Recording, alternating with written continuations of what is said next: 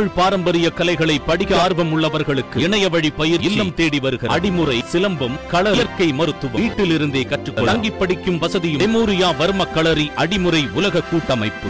கூடுவாஞ்சேரியில் தனியார் தொழிற்சாலை வாயிலில் நிறுத்தி வைக்கப்பட்டிருந்த இருசக்கர வாகனத்தை திருடும் சிசிடிவி காட்சிகள் வெளியாகியுள்ளன செங்கல்பட்டு மாவட்டம் கூடுவாஞ்சேரியை அடுத்த பெருமாட்டுநல்லூர் பகுதியைச் சேர்ந்தவர் சரவணன். இவர் அதே பகுதியில் உள்ள தனியார் தொழிற்சாலை ஒன்றில் பணிபுரிந்து வருகிறார். தினந்தோறும் வீட்டில் இருந்து அவர் இருசக்கர வாகனத்தின் மூலமாகவே தொழிற்சாலைக்கு செல்வார். வழக்கம் போல தொழிற்சாலை வாயிலில் வாகனத்தை நிறுத்திவிட்டு பணிக்கு சென்றிருக்கிறார் சரவணன். பணி முடிந்து வெளியே வந்து பார்த்தபோது அவருடைய இருசக்கர வாகனம் திருடு போயுள்ளது தெரிய வந்திருக்கிறது.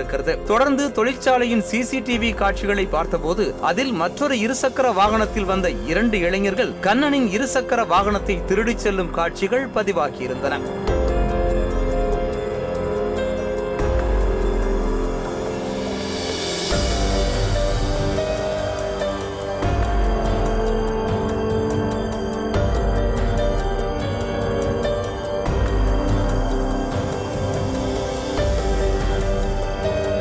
இதுகுறித்து கூடுவாஞ்சேரி காவல் நிலையத்தில் சரவணன் புகார் அளித்ததை தொடர்ந்து போலீசார் இருசக்கர வாகனத்தை திருடியவர்களை தேடி வருகின்றனர்.